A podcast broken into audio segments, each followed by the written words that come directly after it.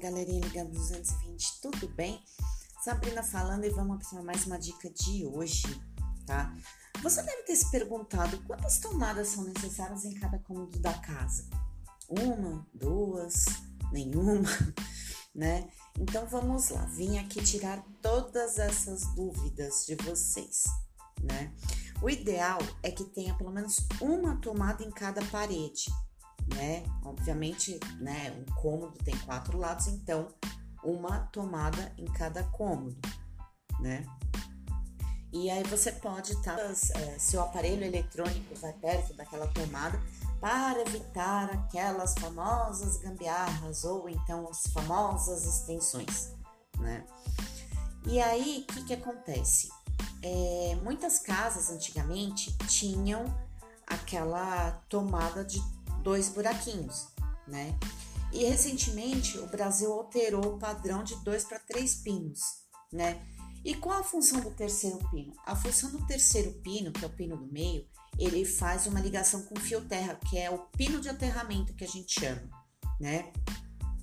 Eles precisam desse aterramento elétrico para ligar computadores, ar-condicionado, geladeiras, né? Que evita choques e curtos-circuitos, né? Que é para ligar um aparelho mais pesado, né? Os tipos de tomadas elétricas são apenas pontos que eles devem ser considerados antes de instalar na sua casa, tá? Outro fator não somente importante, mas como indispensável, é a gente verificar a amperagem das tomadas, né? Alguns plugs e conectores podem ser de 10 amperes ou de 20 amperes, tá? Isso daí vai depender de você. Eu disse já em áudios anteriores que o de 10 amperes seria para ligar aparelhos mais leves e o de 20 amperes aparelhos mais pesados como geladeira e ar-condicionado, por exemplo, tá? Planejamento da instalação da tomada. Primeiro de tudo, não faça você mesmo, chame um eletricista, tá? De confiança, né? Primeiro, você precisa ter uma tomada em cada parede. Se você não tiver em cada parede, providencie uma, né? Porque além de ser mais seguro para você, né? O fio do seu eletrônico, por exemplo, não fica tão esticado e aí não corre o risco de partir o fio por dentro, né? Com o fio encapado, você ter problemas, né? Preste atenção na posição das tomadas, tá? Para que elas fiquem próximas dos equipamentos que eu acabei de falar.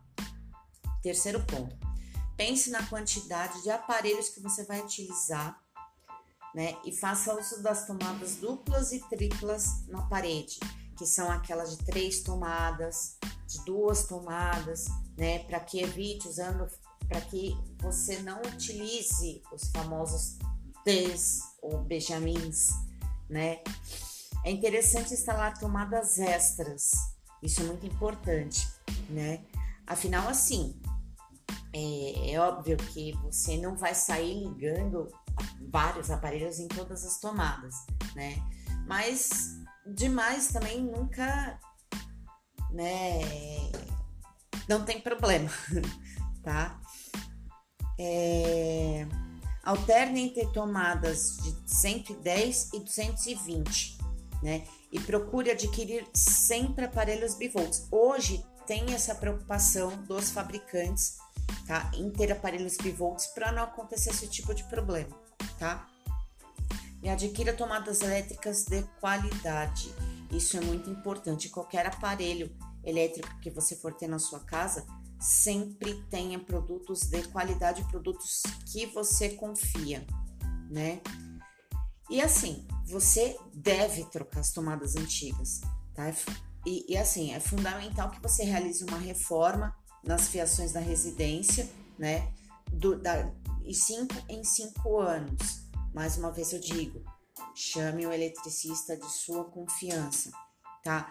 As tomadas antigas pode ser uma baita dor de cabeça, pois isso acaba comprometendo a segurança da sua casa, tá? E não tem compatibilidade com os aparelhos novos. E aí você se vê obrigado a usar os T's, né? Isso é muito ruim, né? Além de causar um curto na sua casa e comprometer a sua segurança, tá? Então, essa é a dica que eu dou hoje.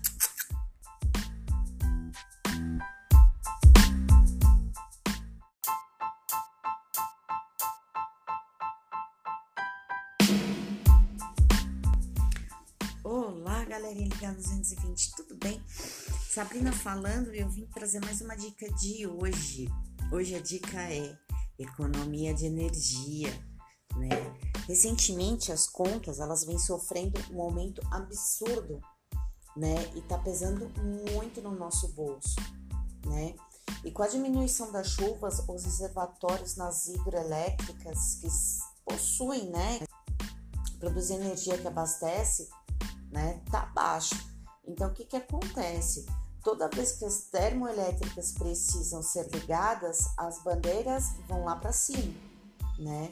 Então, esse é o motivo principal das contas de luz estarem subindo, né? E o país vive uma crise hídrica, já faz um bom tempinho aí, né? Então, vamos lá entender essas bandeiras, que muita gente fica na dúvida, né?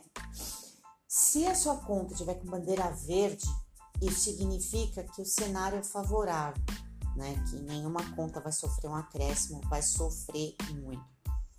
Bandeira amarela, o amarelo já é um sinal de alerta, né? Ele tá menos favorável do que o começo, tá? Ele vai sofrer um acréscimo aí de tantos centavos para cada quilowatt-hora consumido, né? E a bandeira vermelha temos dois patamares, o patamar 1 e o patamar 2. O patamar 1, eles apontam para condições custosas na geração de energia, tá? Ela sobe um pouquinho mais o quilowatt-hora consumido. E o patamar 2, que é o aumento, assim, que você fala assim, nossa, como minha conta subiu, né? O patamar 2 já é o limite, né, que você vai pagar pouquinho mais caro que tudo do quilowatt-hora consumido, né? E o aumento da conta de luz vai depender da situação da produção de energia que existe naquele momento, né? Além disso, esse custo só era aplicado no reajuste da tarifa, que ocorre uma vez por ano, né? Mas a Enel anunciou a criação de uma nova bandeira para a conta de luz, chamada Bandeira de Escassez Hídrica, né? Que a taxa tem o valor de 14,20 por 100 kWh aplicada à conta de luz, tá?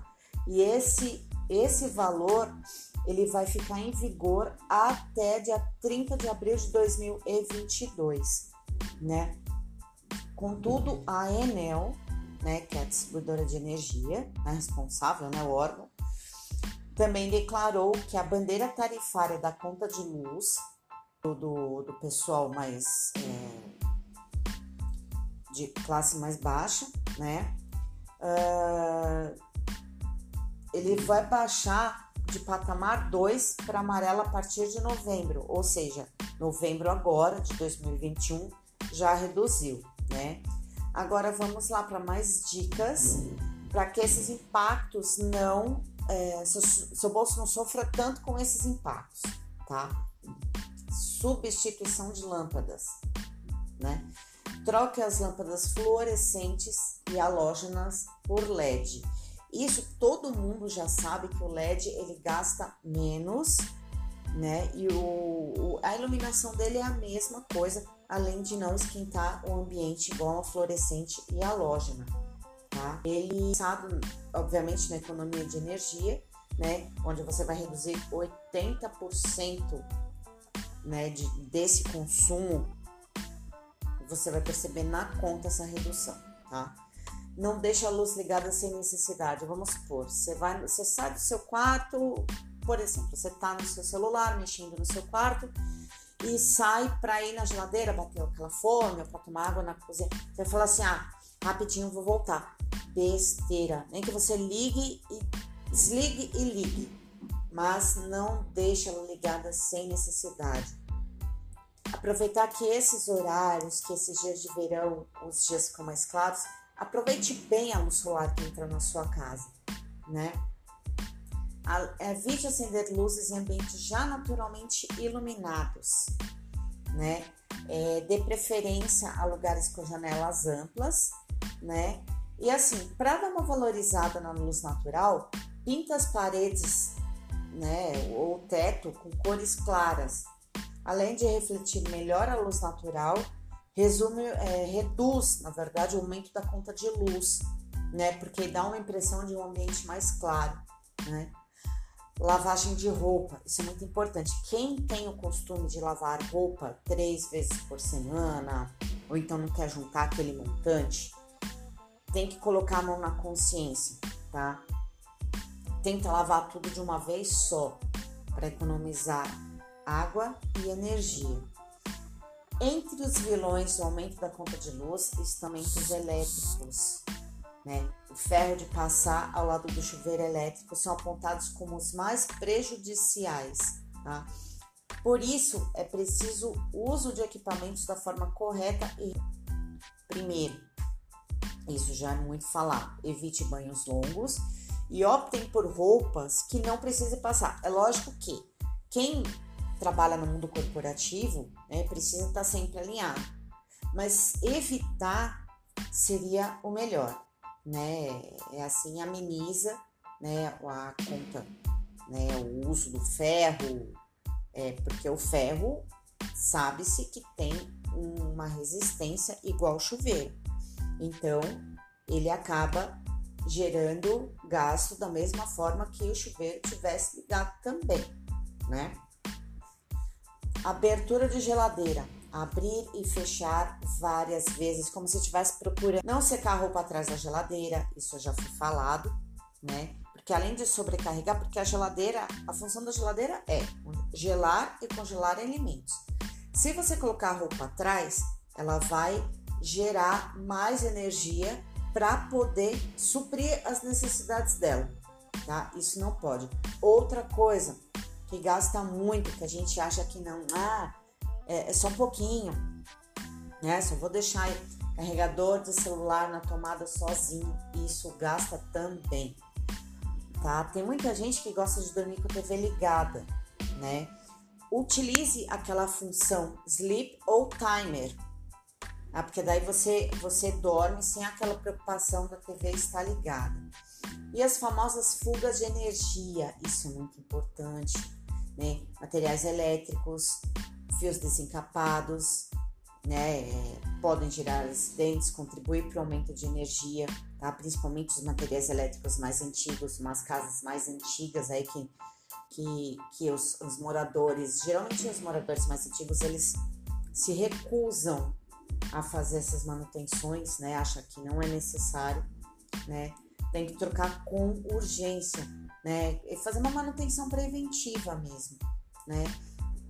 E além disso, compre sempre materiais de qualidade. Isso é muito importante.